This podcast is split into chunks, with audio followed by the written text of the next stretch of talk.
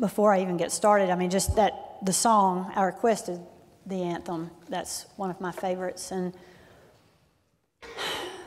God has always been faithful to me. And I've, I've learned in this last week, uh, even just with our Bible study on Wednesdays, that, you know, God is faithful to his people, to each of us. We don't always see it. If we could always feel like we, when we're singing this song, you know, that he's always been faithful, remember, but we don't. Um, we don't always do it, but he is faithful. So I hope I can bring some light on that. Austin has been certainly been teaching some big words to us in the last few weeks. So if you've been here, immutability, transcendence, immanence. I'm more familiar with sovereignty, but it's still a weighty word. And these are foundational truths of our faith. And I felt he was helping me get a better grasp of their meaning, of who God is. God is immutable, unchanging the same yesterday, today, and forever.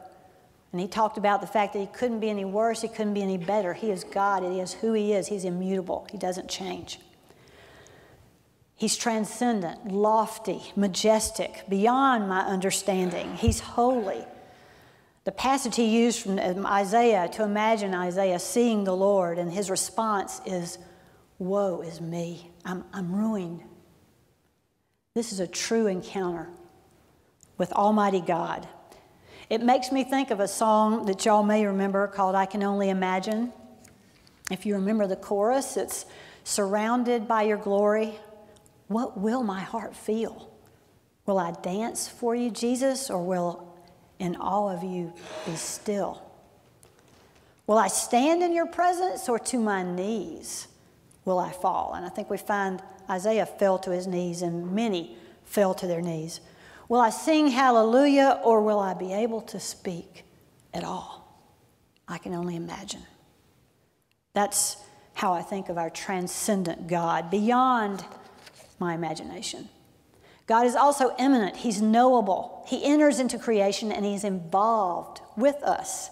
Austin used Jacob as an example here with his dream of angels ascending and descending.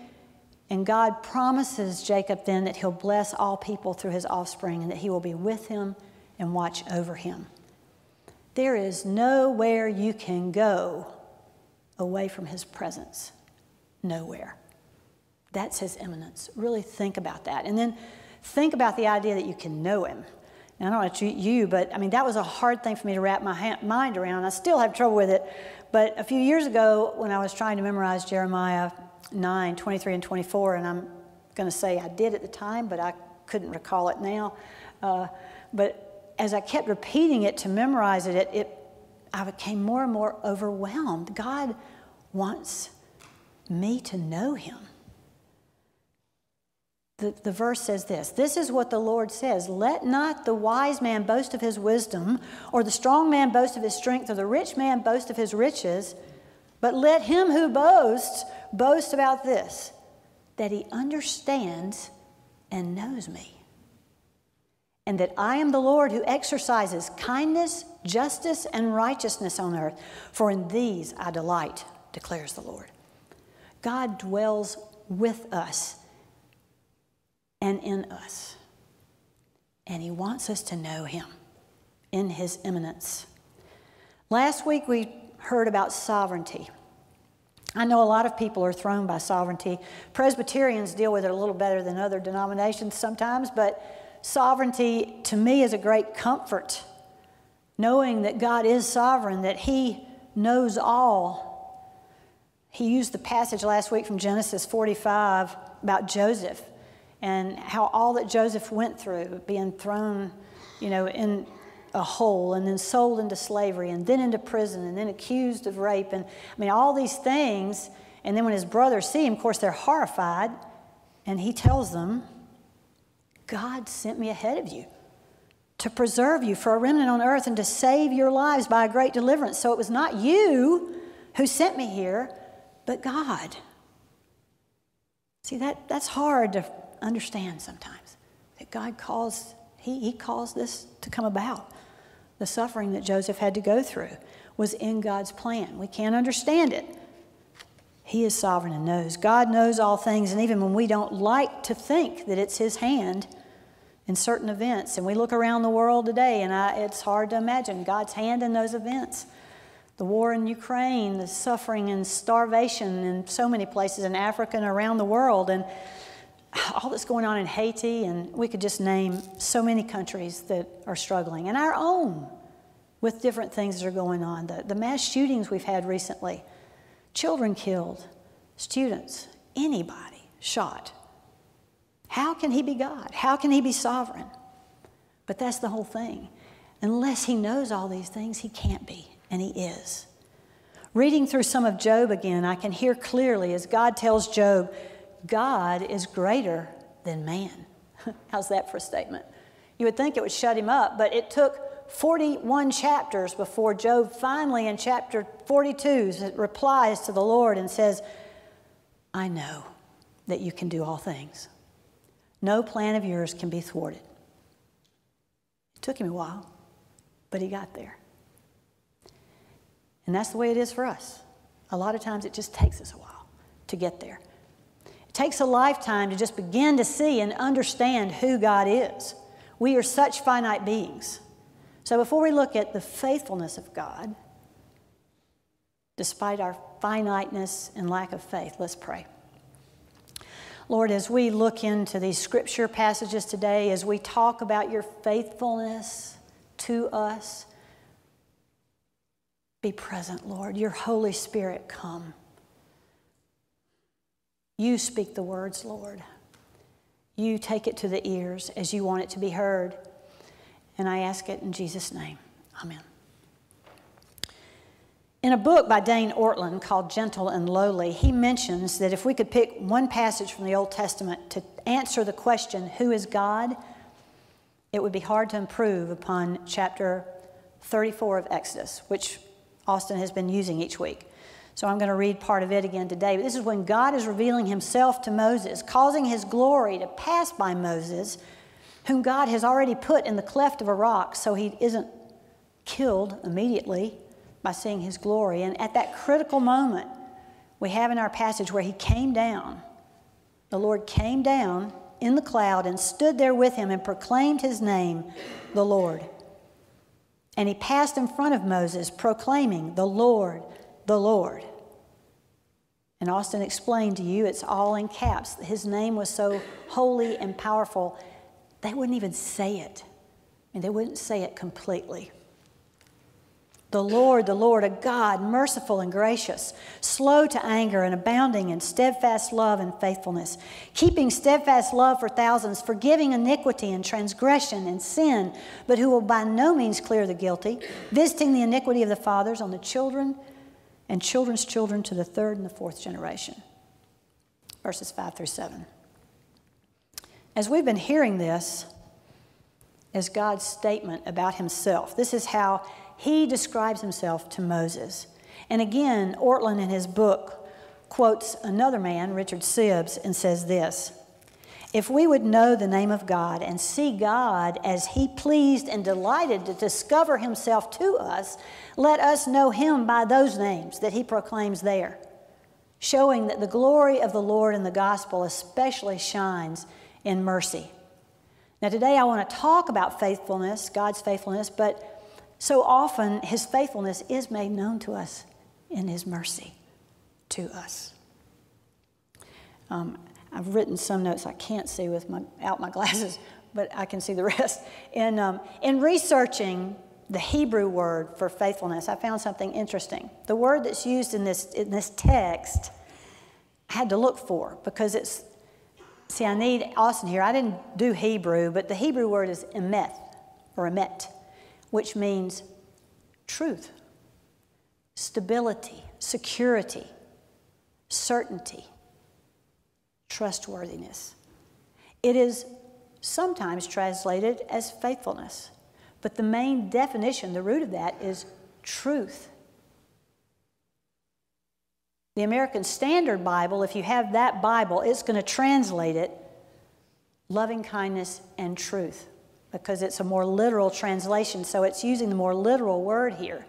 And it does mean faithful. It carries that, that stability, the one we can depend on, that solid rock.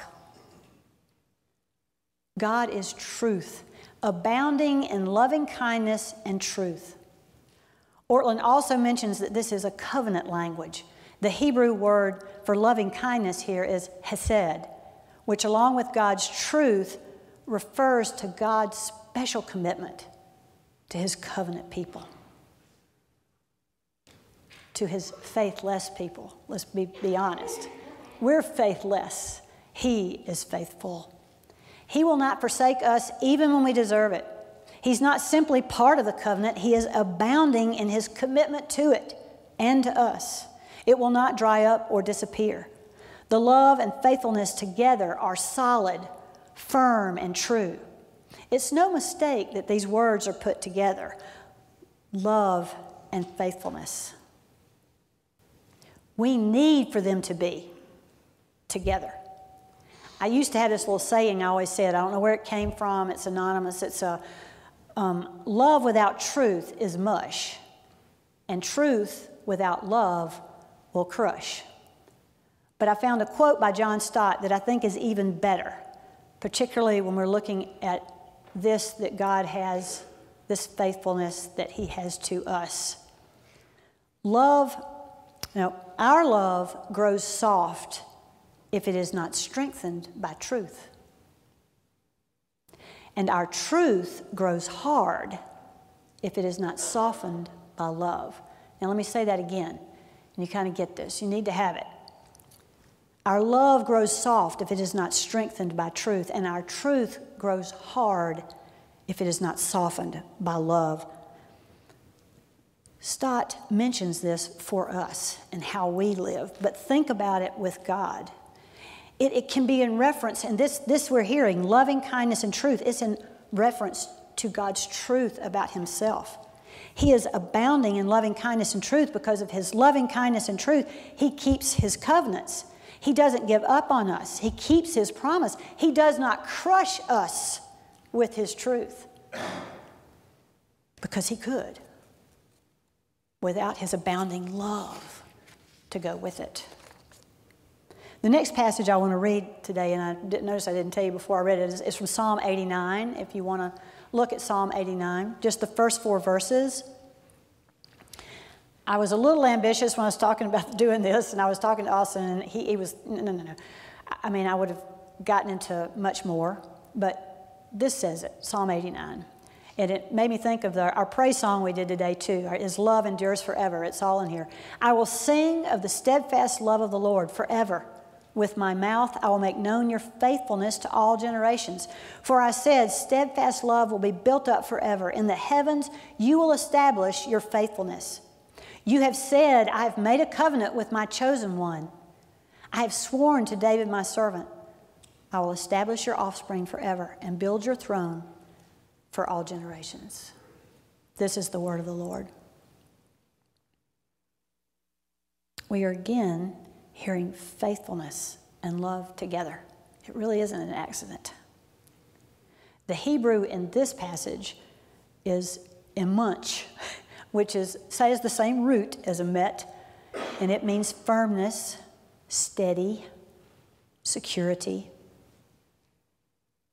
Aren't we all searching for that firm truth, for steadfast security, for stability and trustworthiness?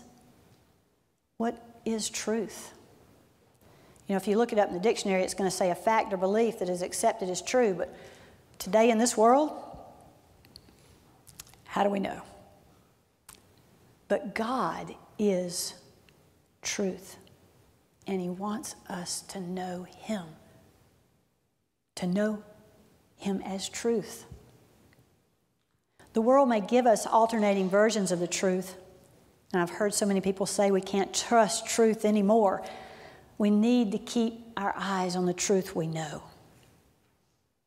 God called himself truth. He wants us to know that He is the truth. He's firm and He's steady. He's our rock, the rock of ages. You know, there are a lot of hymns around the rock and around faithfulness. You know, I wanted that hymn, Great is Thy Faithfulness Today. I mean, there's so much in there that, that states, I mean, it's just where God is, He is everywhere. And David mentions God as our rock and our refuge in more times than I can count. He is present, He is firm, and He is secure. He keeps His promise, promises, His covenants to His people.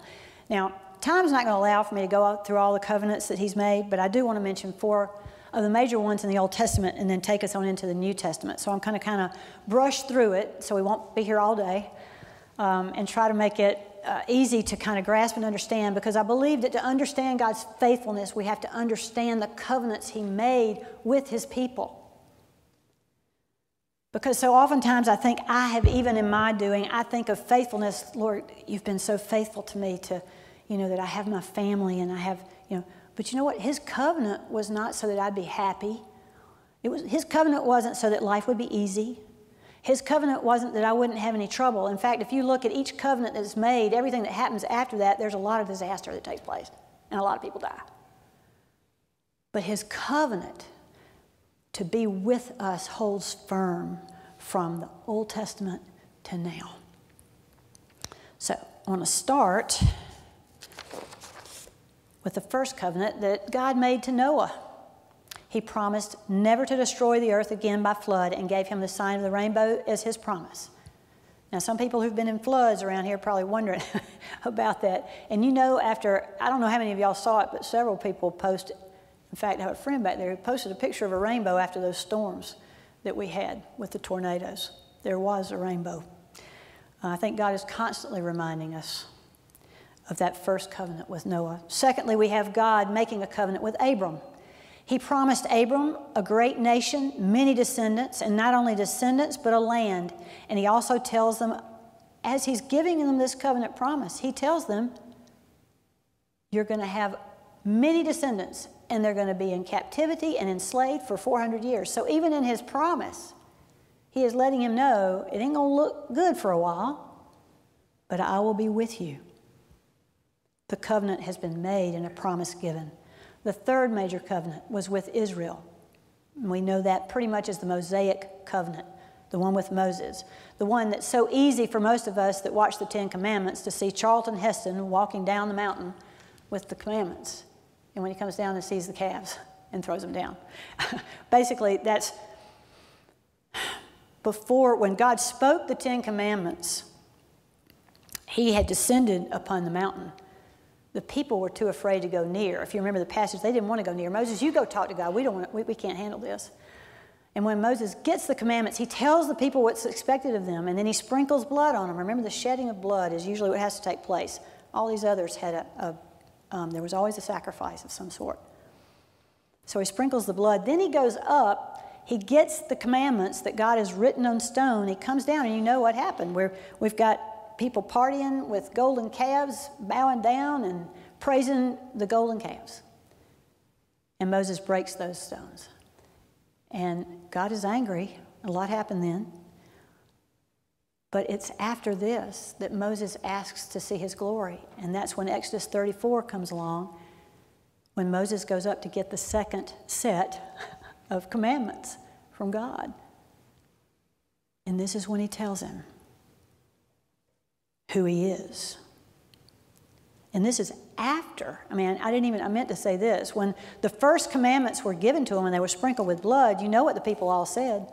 We will do whatever God says, we'll obey. And 40 days later, they're rioting and worshiping calves. We don't have a good track record as people before God.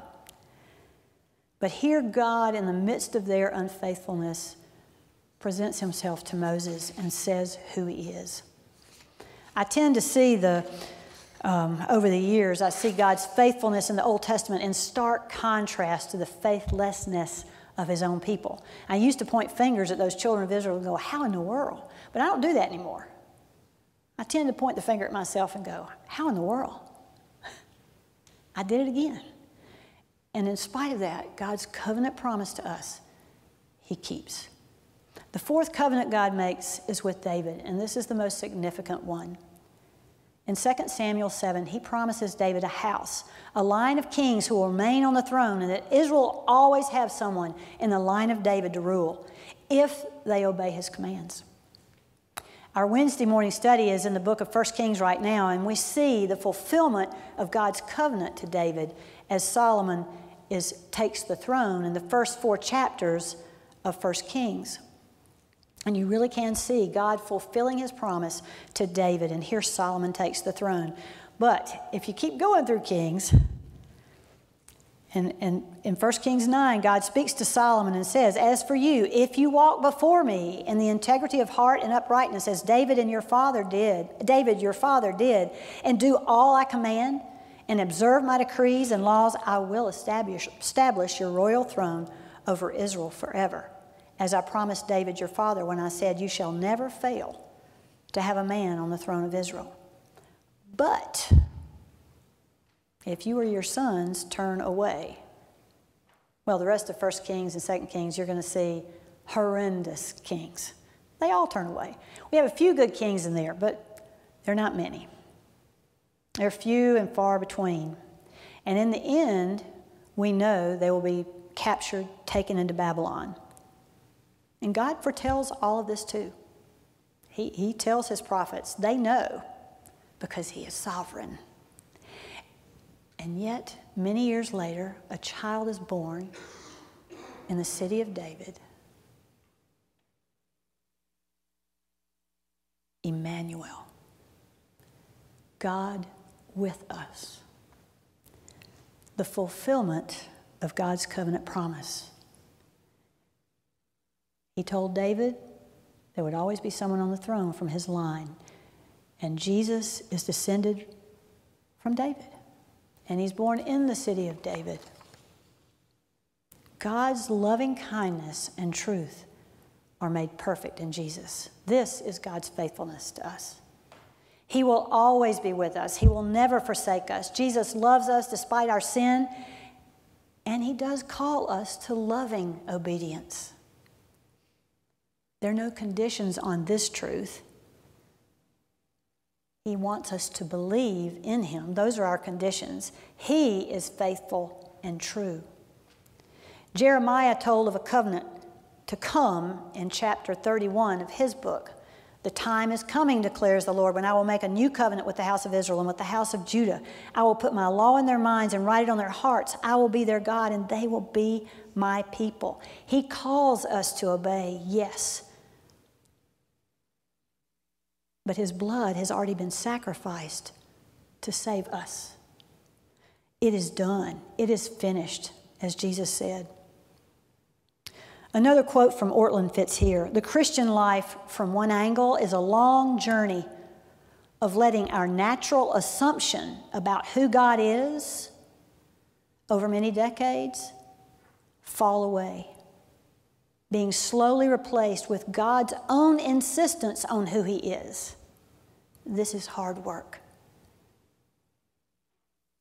When you really think about that, that's it. We have these natural assumptions of who God is. Bill talked about me coming to this church in 1980. I can tell you, I came here thinking I knew a lot more than I did. And over the years, God has taken away a lot of what I thought I knew about Him and replaced it with who he really is. And enough so that much more likely now to fall on bended knee. It's difficult to know who God is because it comes through suffering, it comes through changes, it comes through life experiences, it comes through our failures, just plain old messing up. Because that's how we learn that we need Jesus, that we can't do life without him. And as our natural assumptions give way, I pray that we will that they will be replaced with a greater awe. Moses was not allowed to see God's face and live, but in the Gospel of John, we see the Word made flesh. The Word was with God, the Word was God. He was with God in the beginning. And in verse 14 of chapter 1, John says, The Word became flesh and made his dwelling among us. Again, Emmanuel. We have seen his glory. That's what John says. We have seen his glory. The glory of the one and only who came from the Father, guess what? Full of grace and truth, which is right there along with faithfulness. Good, grace and faithfulness, grace and truth. Oh, we get to have a good sound up here. We're going to dance to this one. Emmanuel, God with us. I'm going to let the band finish playing. We're going to listen again. Can y'all hear that?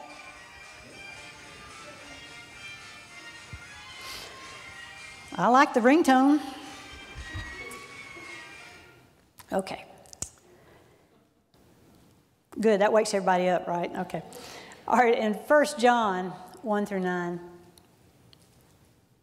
you, know, you should know this verse if you don't already. If we confess our sins, He is faithful and just and will forgive our sins and purify us from all unrighteousness. In closing, I want us to look even more ahead to Revelation 1911.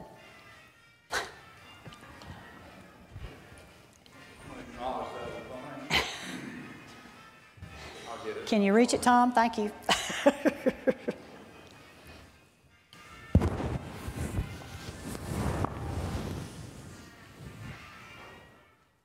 I should have known that music was yours, Tom. I like it. Well, now I know what the water these fight songs are. In closing, let's look ahead to Revelation 19:11. When John saw heaven opened, and behold a white horse, and he who sat on it is called, anybody remember? Faithful and true. When I saw that, I thought, well, there it is. You've gone from the very beginning where God tells who He is, that He is the faithful one, His loving kindness and His faithfulness. That's who He described Himself as compassionate, slow to anger, a lot of those things. But today, this loving kindness and faithfulness the truth of God, all the way from the beginning to the end. God's covenant faithfulness with us. And today we were going to have communion, and we're not. But when we have communion the next time, I want you to pay attention to the words, This is my body given for you. Do them in remembrance of me. In the same way, after the supper, he took the cup, saying, This cup is the new covenant in my blood, which is poured out for you. This new covenant, which extends the old covenant, but it's his faithfulness to us forever. Forever. Let's pray. Lord, I thank you for your faithfulness. I'm thankful that you are who you say you are, that you are truth, that you are abounding in steadfast love and faithfulness. And I pray, Lord, that you help us all to grow in our understanding of what that really means in our relationship with you. That we allow some of our understanding of who you are to fall away as we see you truly as you are. And as Jeremiah said, that we boast that we can know you. And I know that takes a lifetime. So, Lord, I pray you be with us and help us to grow in our knowledge of you and our love of you and our worship of you. And I pray in Jesus' name. Amen.